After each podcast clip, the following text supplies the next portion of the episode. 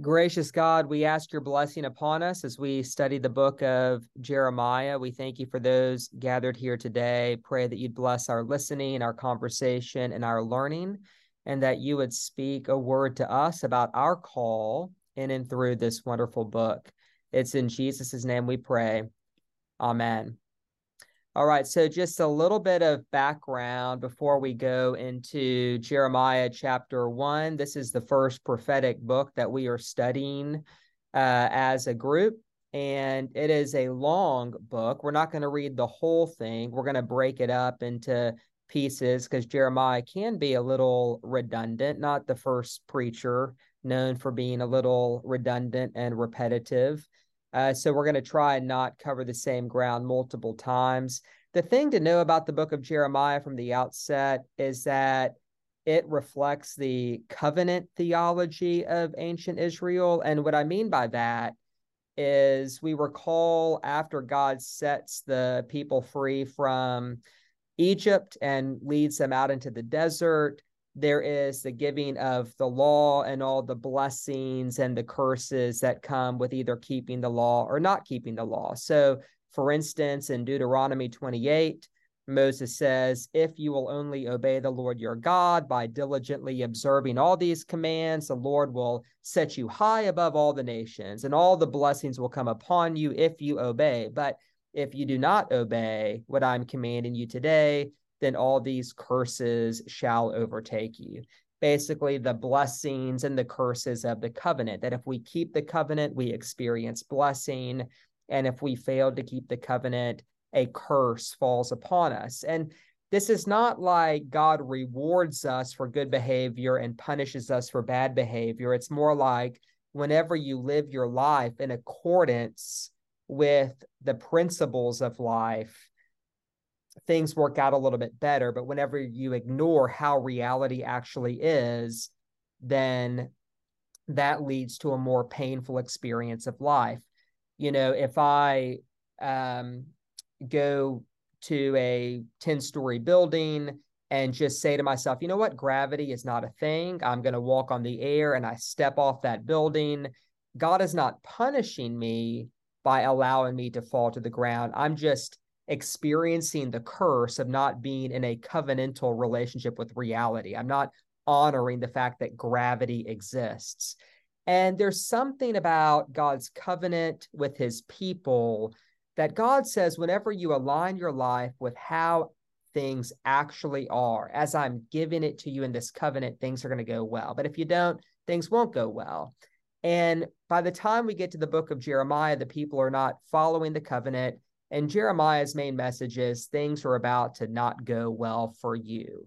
We have this nation called Babylon. They're coming and they're going to take you into exile. So it's time to, you know, come to terms with that and repent. And so the covenant and all the warnings and blessings around the covenant are all in the background of Jeremiah's message. And of course, his message is you have been unfaithful. Israel and Judah's infidelity to the covenant is part of Jeremiah's message.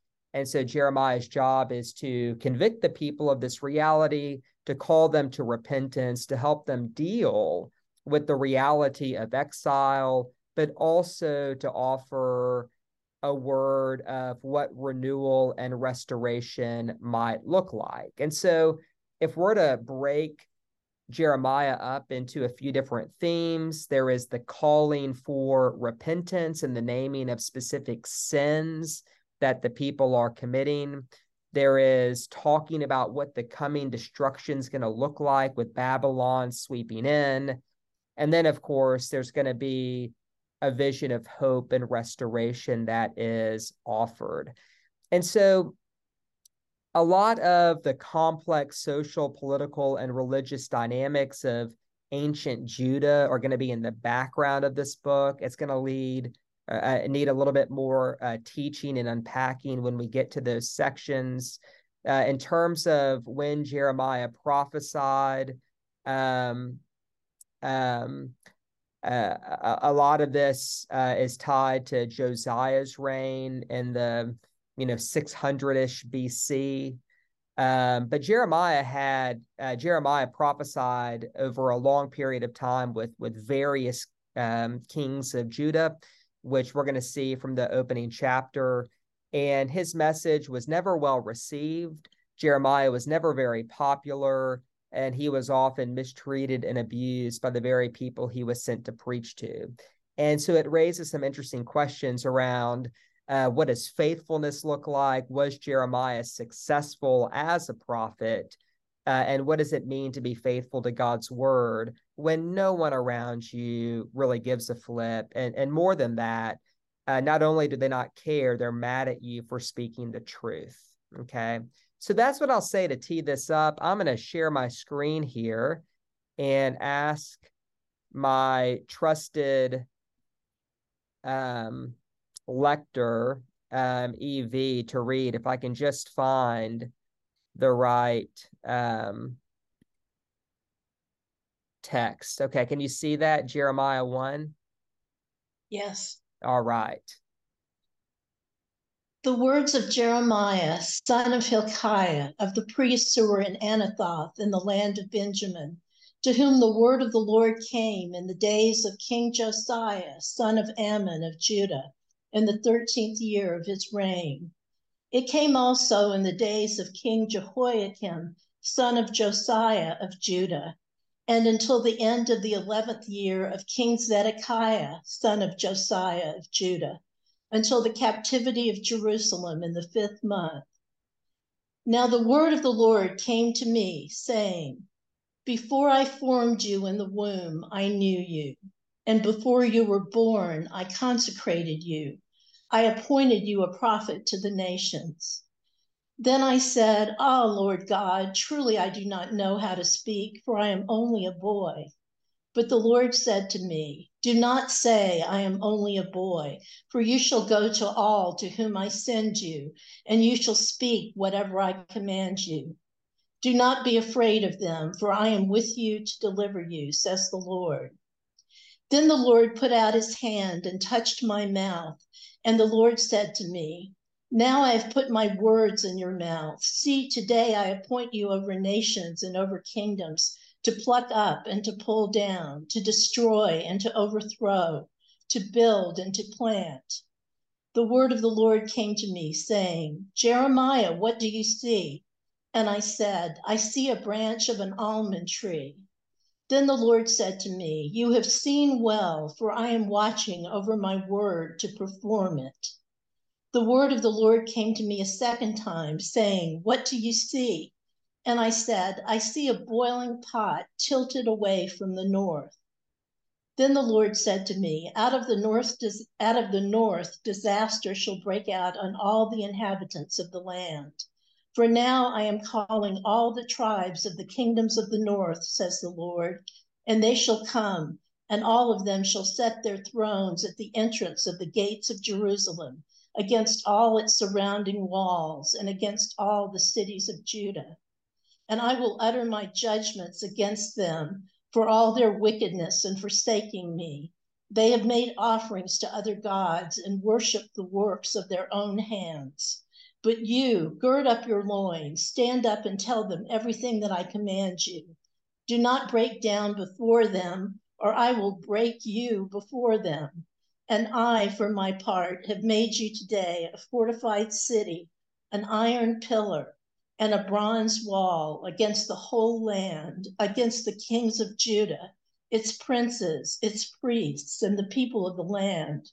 They will fight against you, but they shall not prevail against you. For I am with you, says the Lord, to deliver you. All right. So um, we start off with um, the words of Jeremiah, son of Hilkiah, uh, of the priests in Anathoth. So he is of a priestly family in the land of Benjamin. And the word of the Lord came to, jo- to Jeremiah in the days of King Josiah.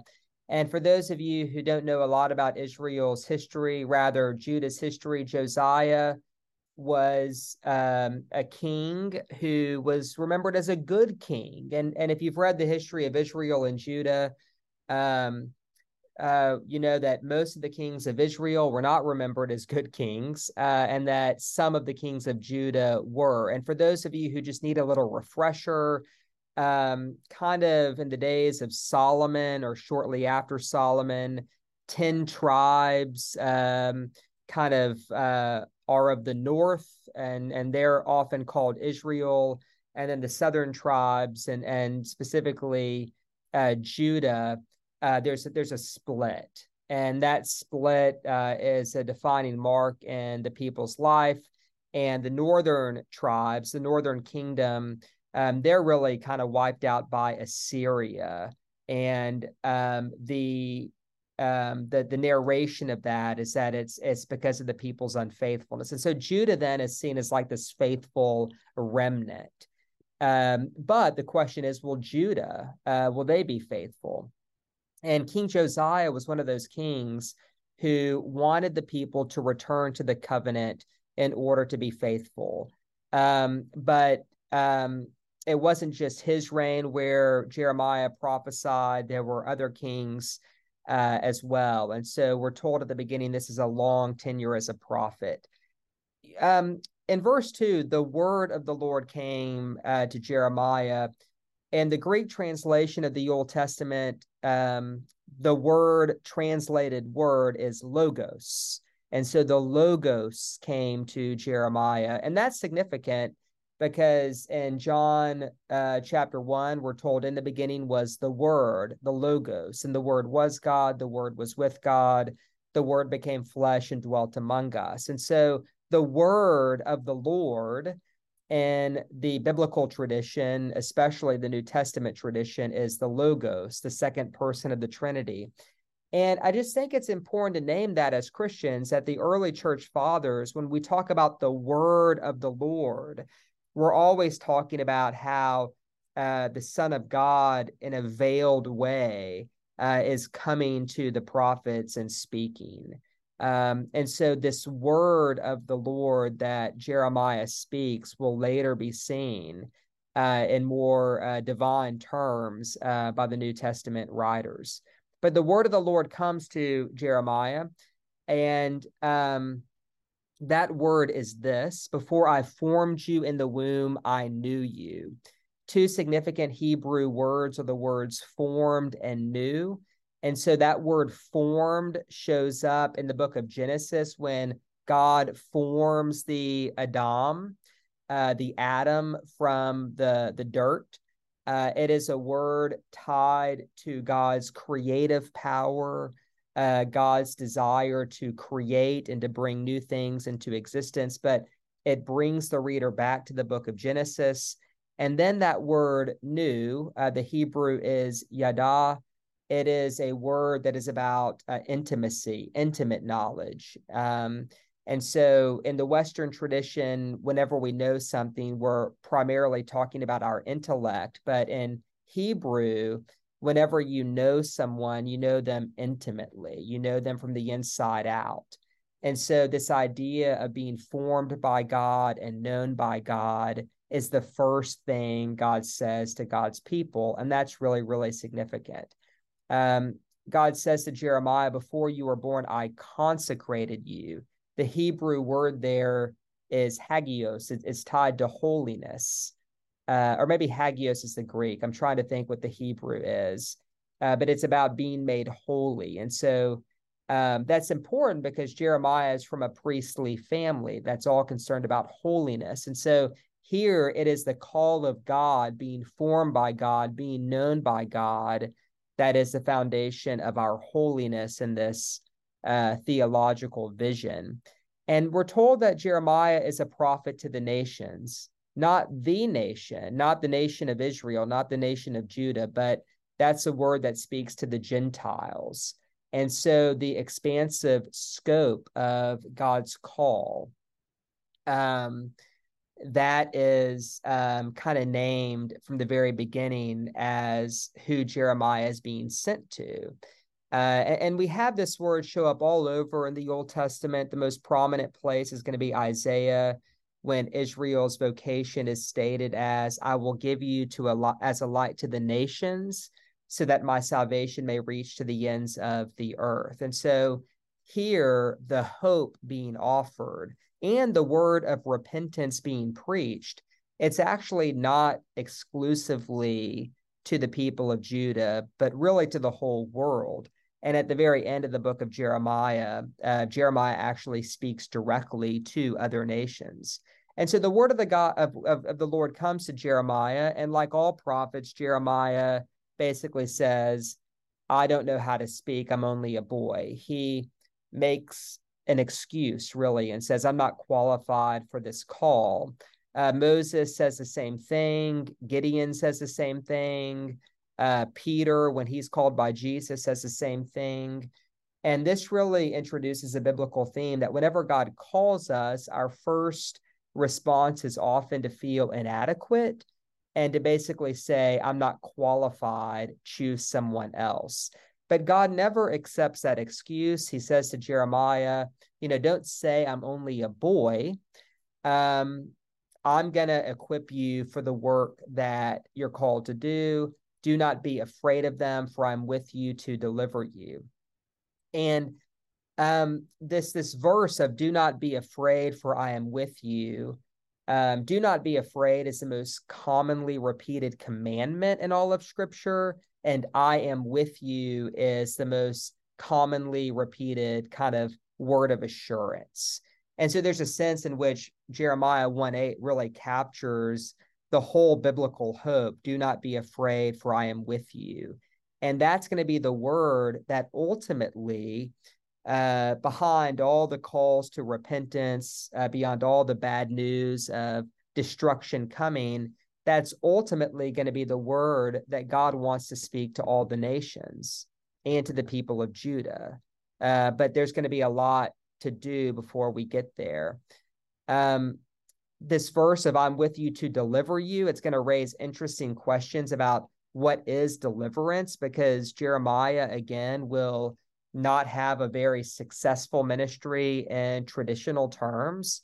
Uh, he will be persecuted, he will be beaten, um, but of course, so is Jesus, right? And and Jesus's deliverance was ultimately on the third day. And so, you know, in the same way um, that Jesus was not uh, applauded left and right, and ultimately his life ended in crucifixion. Jeremiah will not be martyred or executed, but just about anything else someone can do to you, they'll do to Jeremiah. He's going to have a really, really hard life. And it raises questions for us about, you know, what is deliverance? What is God's deliverance when things in our life are not working out? Um, what does it mean that God's going to deliver us whenever we get the diagnosis? Because uh, we we might actually succumb to the illness, and at some point, an illness or something will take our life. What does deliverance look like? whenever the news is bad. Because for Jeremiah and the people of Israel, you know, throughout this book, the news is going to be bad.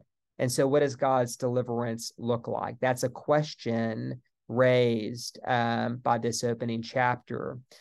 And so, the Lord in verse 9 puts out his hand and touches Jeremiah's mouth.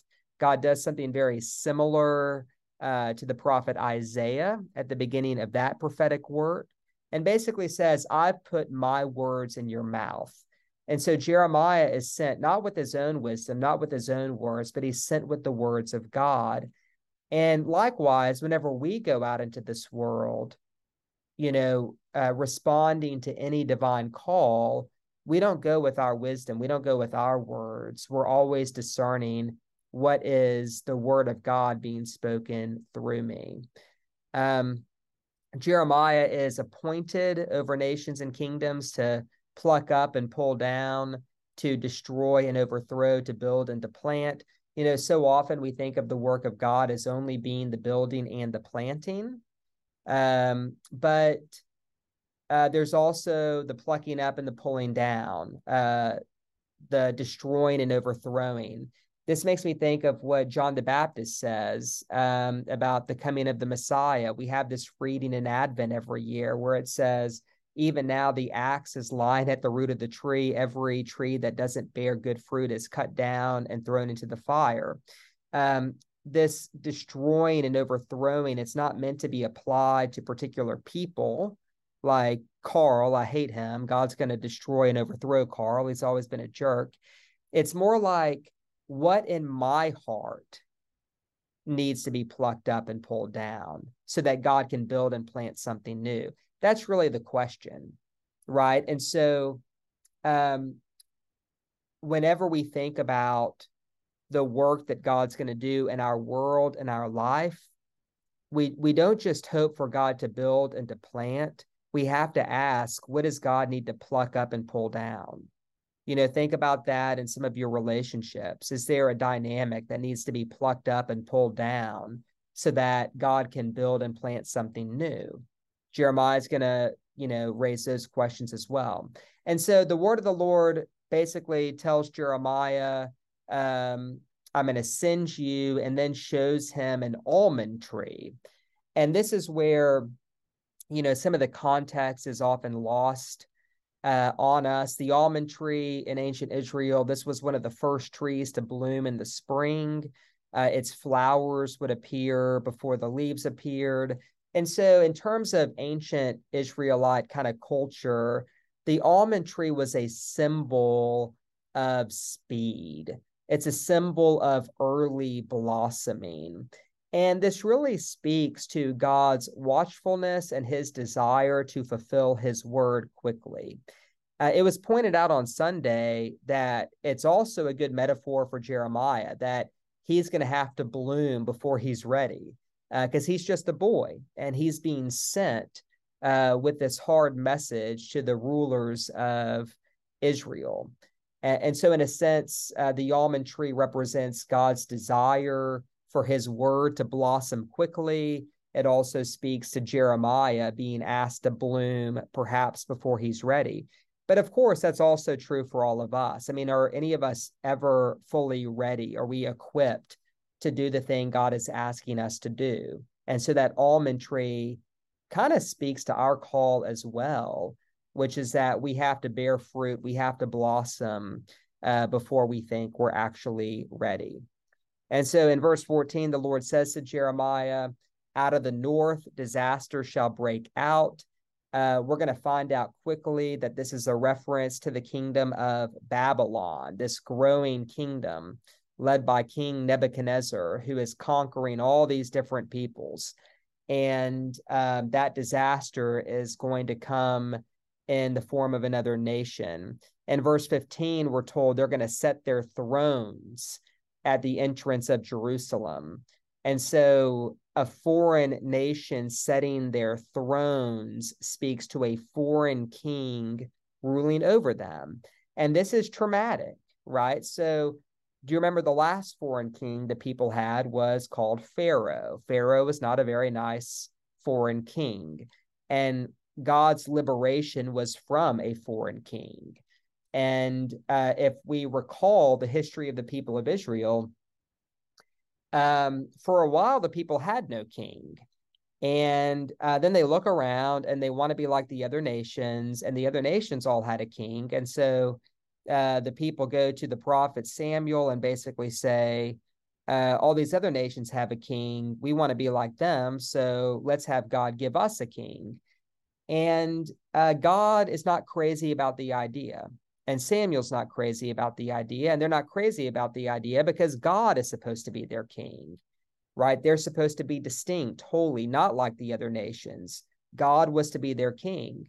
But eventually the people persist um, the prophet gives in, and the first king given to Israel is Saul. And Saul is not a great king.